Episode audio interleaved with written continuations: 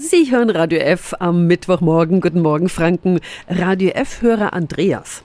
Der ist sauer. Er war am Wochenende auf der Autobahn unterwegs und ist genervt von der ständigen Fahrerei auf der mittleren Spur, obwohl rechts alles frei ist. Und er hat uns gefragt, gilt nicht das Rechtsfahrgebot?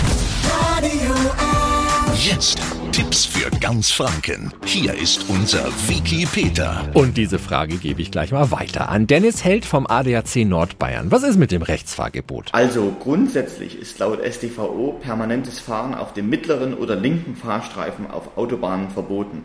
Auf den beiden Spuren darf man allerdings verbleiben, wenn sich der nächste Überholvorgang absehen lässt oder die Verkehrsdichte es rechtfertigt. Wer also durch Missachtung des Rechtsfahrgebots andere Autofahrende behindert, kann sogar mit 80 Euro oder einem Punkt in Flensburg bestraft werden. Was hat es denn für Auswirkungen, wenn alle auf dem mittleren Streifen fahren, wie bei Andreas am Wochenende? In erster Linie stellt das eine erhebliche Behinderung des Verkehrsflusses dar, da eine dreispurige Autobahn dann eben künstlich auf zwei Fahrbahnen verengt wird. Im Extremfall kann dies zu Rückstauungen führen und auch die generelle Unfallgefahr durch zu nahes Auffahren oder verbotene und riskante Überholvorgänge auf der rechten Spur steigt. Also für unsere eigene Sicherheit und die der anderen sollten wir uns rechts halten. Danke an Dennis Held vom ADAC Nordbayern.